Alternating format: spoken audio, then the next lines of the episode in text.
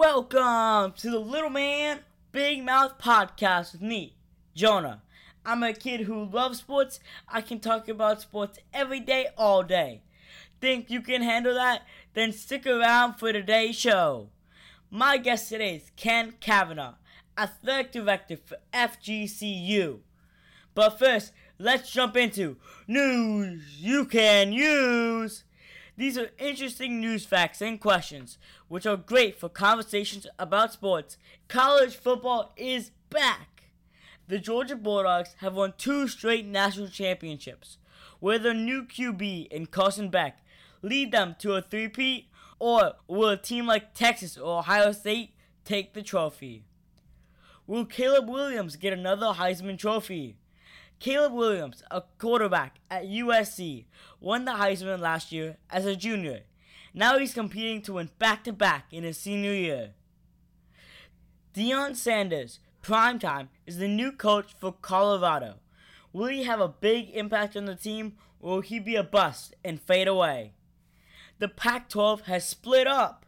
Next year, in 2024, the Pac 12 will only have two members remaining, which will be Oregon State and Washington State. Which conference will pick these two teams up? And will it only be a Power 4 conference? Or will, be, will a conference like the Mountain West step up? Another big event in sports, the U.S. Open. Coco Gauff won her second major in New York. Coming back from a sit down to win, Gauff showed heart and moxie. Now we all want to know will Gauff be the next American tennis player we've been waiting for? On the men's side, Djokovic came through again and won his record setting 24th major championship. Looks like the old timers are still in control of the courts. And let's not forget the NFL is here. Football is back, and there are lots of stories to talk about around the water cooler. The Jets both won and lost, beating the rival Buffalo Bills on the opening weekend, but losing star quarterback Aaron Rodgers to, for the season. The Chiefs started off with a surprising loss, and so did the Bengals, while the Giants looked lost. Daniel Jones had two interceptions before he passed for a single offensive yard. Want to pick winners for week two? Check out Stick Bio Picks later in the show. Strange news alert! We have not one, but two odd stories this week, coming from across the globe. In India, officials are planning for the upcoming World Summit known as G20, taking place in New Delhi city officials were worried of an increase in attacks by monkeys because the monkeys cannot be removed by the law. So they even hired more than 30 people to go around making noises to scare away the unwanted pests. Sounds to me like there's a lot of monkey business going around over there. Now it is time for Fan Rant. Each episode, we bring on a fan who rants or talks about their favorite team. No breaks, no stops, no questions asked. This week, we have a big Atlanta Braves fan in Chandler Weissman. Are you ready to go? Oh, I am. All right. Are you ready? Get set. Go. So the Braves, they've been doing pretty good this year. Obviously, one of the best in the league.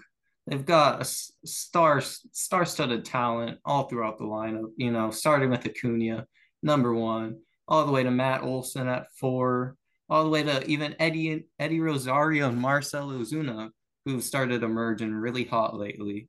Ozuna's just been on a tear, homer after homer, leading them to wins, especially against the Mets, who are not good. They're a New York team along with the Yankees. They both they're both not good. But the Braves, you you know Acuna and Olson are going to be good at the top of the lineup, along with Albies, who's been hurt for a bit. And so Michael Harris has been up there, but you know they're going to be good up there, and and Austin Riley, all with like 30 homers, or they're all going to have 30 homers, which is probably a record of some point. It's first inning, you have to deal with Acuna, he gets on and steals bases. Then you have to deal with Riley, then you have to deal with Olson. Then you maybe get like one or two hitters, then you have to deal with Rosario and Ozuna. Not even that. they've just been hitting homer after homer. I, haven't seen a team this special in my whole life. Like they're they're gonna go to the World Series if they can keep this up. Like I, I heard the other day hitting with hitting with runners in scoring position, they've just been elite. Like that's what you need in the playoffs, and they're just gonna make a run. And they will have the Dodgers, tough test, but they'll make it past them. Then they're pitching. Max Fried, after coming off the IL, has been pretty good. Elder's been good. Morton's been Morton, pretty good. Pitching, it's a bit of a weak spot, but Kyle Wright's coming back soon and he's good. But still, there's not many weaknesses of this team. Their bullpen is lights out. Raisel Iglesias in the closer position has been lights out recently. Their pitching is good enough to get them to at least the point where they score more than they allow. And yeah, it's they're a special team. And they've locked these players up for until like 2030 for most of them. They're gonna have this team for a while. It's gonna be fun to watch jump on the Braves bandwagon while you can. Well, thank you, Chana, for your take on your favorite team. No problem. Next up is Stick by Your Picks. For those new to the show, Gabriel and I dissect the NFL schedule one week at a time. These are ironclad picks. We will not change our mind or picks no matter what happens between now and the game. Our lawyers have asked us to let you know you should not bet your house in our picks. This is for entertainment purposes only. This week, Gabriel and I are making week two predictions. Let's get started. The first game is. The Eagles are seven point favorites at home as they host the Minnesota Vikings. The Eagles will come into week two and crush the Vikings with no questions. The Vikings have no defense and lost one of the best running backs in the league and replaced him with a mediocre one. While the Eagles did downgrade on running back, Jalen Hurts makes up for the rest of the run game. And even though the Eagles did lose multiple pieces on their defense, they still will be a top 10 because they replaced it with the UGA defense from their back to back national championship teams. I agree with you. The Eagles will go 2 0 to start the season. Justin Jefferson will stand no chance against this Eagles defense. The next game is. The Ravens go on the road as three and a half point dogs, visiting the Cincinnati Bengals.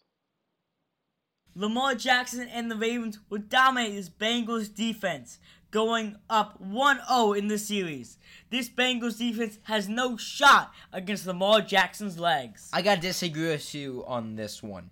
The Ravens defense last year ranked 26th in passing, and that will not fly against the Bengals, who had the best quarterback wide receiver duo in Joe Burrow and Ja'Marr Chase, who will blow the Ravens secondary out of the water.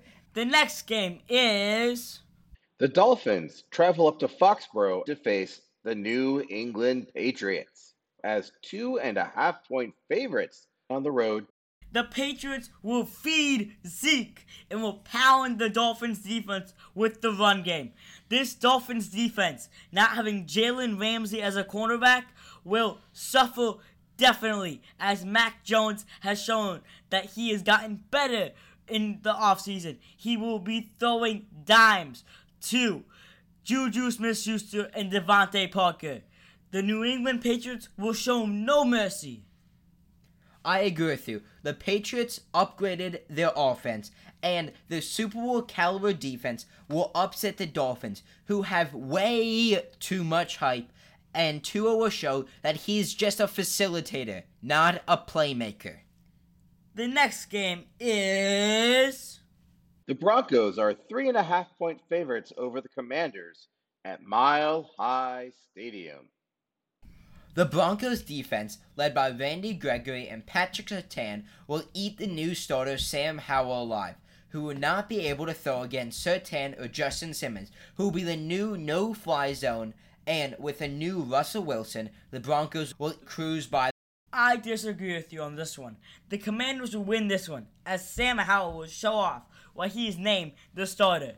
And I don't think Patrick Surtain can cover the one and only Terry McLaurin. You're crazy to think that Patrick Surtain can't cover Terry McLaurin, McLaurin as he is the best cornerback in the league, ac- according to all the league coaches, executive, and scouts. Well, you're wrong on that one because CBS Sports has Sauce Gardner ranked number one on top cornerbacks. So we can debate this all day. Yeah, we can Who's deba- we can Who's- debate this, and that, but that doesn't really matter for this matchup, as Patrick Surtain will lock down Terry McLaurin as the Broncos will win this one. Again, that is false. Terry McLaurin will smoke Patrick Surtain and expect the Commandos to win big on this one. And the next game is The Carolina Panthers are three point underdogs at home as they host division rival, the New Orleans Saints. The Panthers upgraded their team that almost made the playoffs last year when they drafted Bryce Young and also got great mo- running back Miles Sanders, who can both hurt defenses in the run game and the pass game. And with the addition of veteran wide receiver Adam Thielen, they will cruise by the New Orleans Saints, who, in my opinion, picked the wrong quarterback when getting Derek Carr, who I believe has been overhyped his whole career as he has only made one playoff game. And without Alvin Kamara, the Panthers will win this game. I disagree with you because of the Saints defense. See, Bryce Young is still trying to find his place in the NFL, and this Saints defense will eat him alive. Cameron Jordan will not let Bryce Young have an easy pocket. He will pressure him every play. This will be a nightmare for Bryce Young, and he will see ghosts, just like Sam Darnold. And the last game is. Mike Tomlin and the Steelers look to make a splash as two point underdogs at home to the Cleveland Browns. Kenny Pickett and George Pickens will lead their team to victory against the Cleveland Browns. See, Kenny Pickett is underrated. People aren't looking at the Steelers as a playoff team. Well, you gotta be thinking wrong. Because Kenny Pickett and George Pickens are gonna lead their team to the playoffs. I disagree with you that the Steelers are playoff teams, but I agree with you that they will beat the Browns today. Deshaun Watson is going to fall on his face again to the former Defensive Player of the Year, TJ Watt, who will swallow him alive. And with Kenny Pickett coming into himself this year, and with George Pickens poised for a breakout season, they will blow by the Browns defense, who only has Myles Garrett and Denzel Ward. Well, that does it, folks, for Stick by Your Picks. My guest today is Ken Kavanaugh, Athletic Director for FGCU. Hey, Ken, I'm glad you're back on the show. Always glad to talk. All right, well, let's jump into it. Everyone is talking about conference realignment. We are seeing schools change conferences left and right. USC and UCLA in the Big Ten, the Pac 12 won't exist, and now Stanford and Cal are going to the ACC. What's going on, Ken? What is the reason for all these moves? Well, I think it's simply all about uh, revenue and what they're worried about in terms of uh, trying to find a way in the marketplace uh, to stay competitive. And uh, and in in some cases, uh, I think it's concern that they're going to be left behind. And uh, so you know you've got a situation where um, you know being for those schools at the Power Five level, uh, there's substantial revenue involved with these television contracts, and there's also substantial risk if you're left behind, like it looks like uh, the last two teams are going to be in the the old Pac-12, and uh, that uh, puts teams at peril relative to competitiveness and as well as um, the opportunity for finances that they need for other successes. So, you know, it's it's certainly disturbing for the average person to you know handle the thought process of non-revenue sports who are going to have to figure out getting themselves across the country on a regular basis and it's not an issue really for football football, almost most of those football schools already travel by charter, and they probably miss the least amount of classes of anybody, uh, unless you're in the Mid American Conference playing, you know, later in the season on a regular basis for television midweek. Uh, the majority of these schools we're referring to play almost all of their games uh, on the weekend, and they don't miss very many classes. So the, the teams that will would possibly be playing, uh, you know, across the country and uh, non-revenue sports, it's a lot different. Earlier, you talked about how you know this is somewhat TV money. How much do they spend on sports, and how much does the TV money give them? Well, I don't have specific numbers, you know, for those schools. I don't deal with them on a daily basis. I have some friends that work at those schools. I have a son that works at Ole Miss in athletics, and um, their numbers dwarf what, what we do for especially for those of us that don't have football and, and extra sports to offset it for gender equity. But um, you know, I think the element of discussion that, uh, ironically, just before I came on to talk with you, that I was on the phone with a, a former conference commissioner of a, a, a, conference that didn't have football in Division One, and he, amongst other people, working with some folks uh, that had football, uh, probably about eight to ten years ago, there was a lot of dialogue about should we change the model and not have everything be like football and basketball, where you could play regionally um, and still make the NCAA tournament?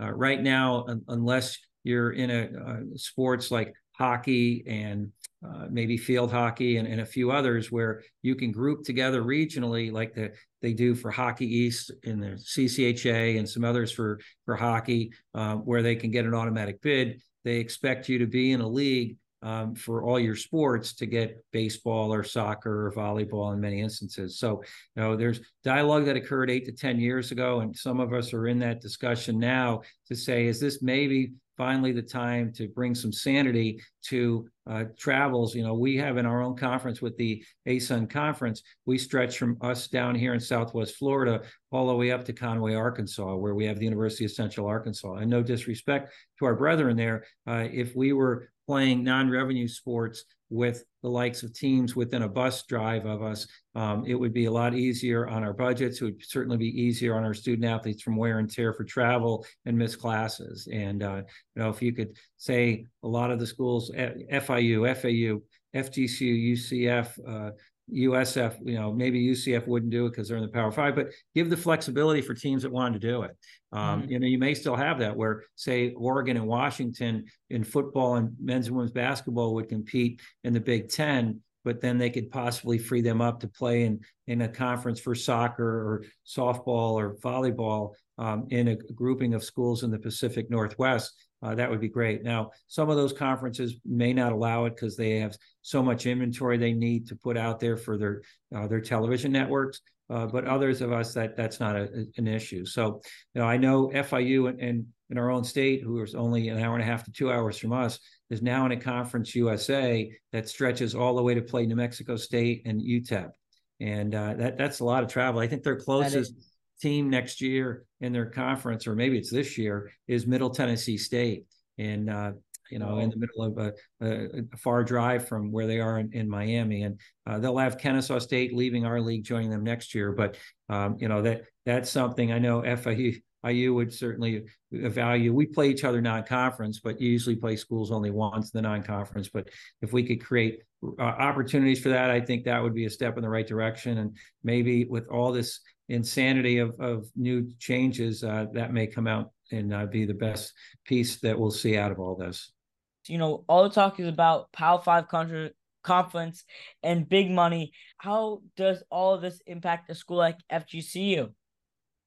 Well, it, it depends. I mean, in some instances, we've seen in recent years these bigger conferences have decided to play more conference games and less non-conference and those uh, fewer opportunities sometimes it's financial you lose out um, you know to play teams and sports where they, they could pay you a guarantee. But for the most part what that does it it deteriorates the number of opportunities to play power five type schools and get upsets during the course of uh, the regular season that you could pad on your resume to create opportunities for either one an at-large bid or two um, a chance for a better seed uh, in the ncaa tournament. So uh, if you don't play people then they don't have the risk uh, of saying that they lost to us, and uh, and that that's been disappointing. Uh, substantially as that occurred over the last recent years. So uh, that that does affect us probably the most. How does this impact the players and coaches? Do these changes hurt the players' experience? Well, I, again, we haven't gone through it fully. Um, you know, there's some things that may be uh, helpful for them. Maybe they'll play different places that they've not traveled before, or you know, another opportunity for a strong opponent. But most of those good schools already have those opportunities to begin with. Uh, just going back to just the reality of it, um, there is going to be uh, in most instances, substantial additional travel uh, for some of the teams. Now, you may only go to, to the West Coast once every two years if you're at Rutgers or, or Maryland, and you could say, well, you know, we would we could have done that anyway with our non-conference. So now instead of going out to play Stanford or Cal in a non-conference weekend, we'll play them in conference and we'll stay more close to our um, area for additional games in the non-conference. But you know, if you're playing the majority of your games um, and you're the four schools that are now in the Big Ten, they can only play so many against each other, you know, out on the West Coast, and they they're the ones who are going to absorb a lot more travel to play a full schedule uh, to get, you know, at, at, this point the closest trip for those four schools, USC, UCLA, Oregon, and Washington, is going to be to Lincoln, Nebraska, and, mm-hmm. and that's you know two time zones away, and, and it's not a, a, an easy trip. So again, they're going to have to work through it, and maybe again the opportunity to uh, regionalize some uh, non uh, revenue sports will create some uh, opportunities that we currently don't see. Well, of course, everything is mainly based on football. Leaving a school like Stanford, which is an Olympic level athletes in other sports, almost out of a major conference. Is football good for college athletes in the future of student athletes?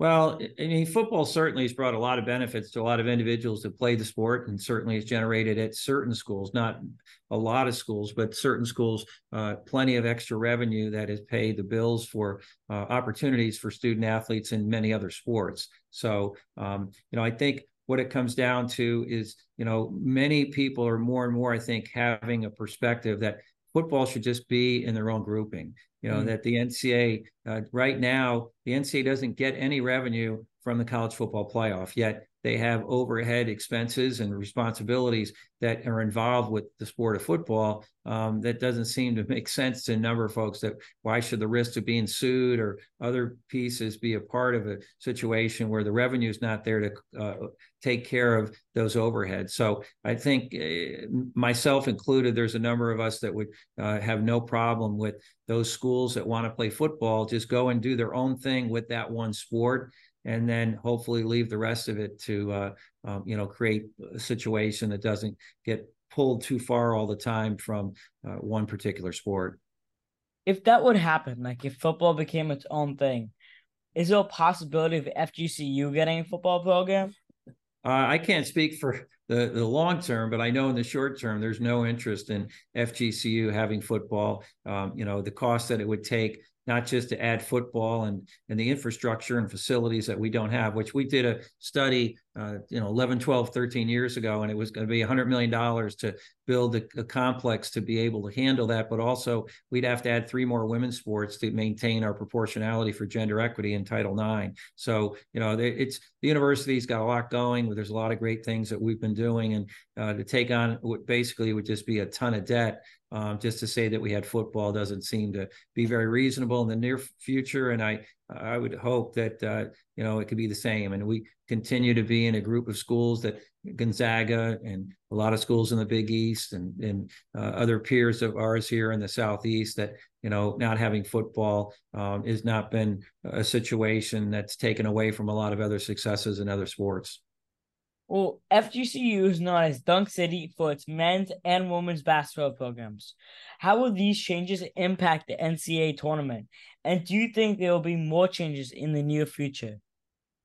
Well, I mean, again, there's always spinoff from these larger decisions and where that affects. You know, hopefully we'll still stay as a larger group, um, which has been helpful both in terms of creating that March Madness experience that we certainly enjoyed uh, 10 or 11 years ago. And our women's basketball team has very much enjoyed it. Just to correct you there, the women's basketball, they are raining threes. We use the Raining Threes nickname for our women's team because of our continued success. We the last four years and five of the last six years we've led the country and made three pointers and uh, actually hold the record for the most in any one season. But wow. our women's team is the only team in the country uh, that's uh, three times as a number 12 seed has beat a five seed in the first round, including the last two years when we beat Washington State last year, who won the Pac-12 um, conference tournament. And the year before, we beat uh, Virginia Tech, who had the ACC Player of the Year, and then last year made it to the Final Four. So within that grouping, it, has been exciting to have those uh, scenarios. We wish that our seeds were better at times, but um, you know, Coach Smesko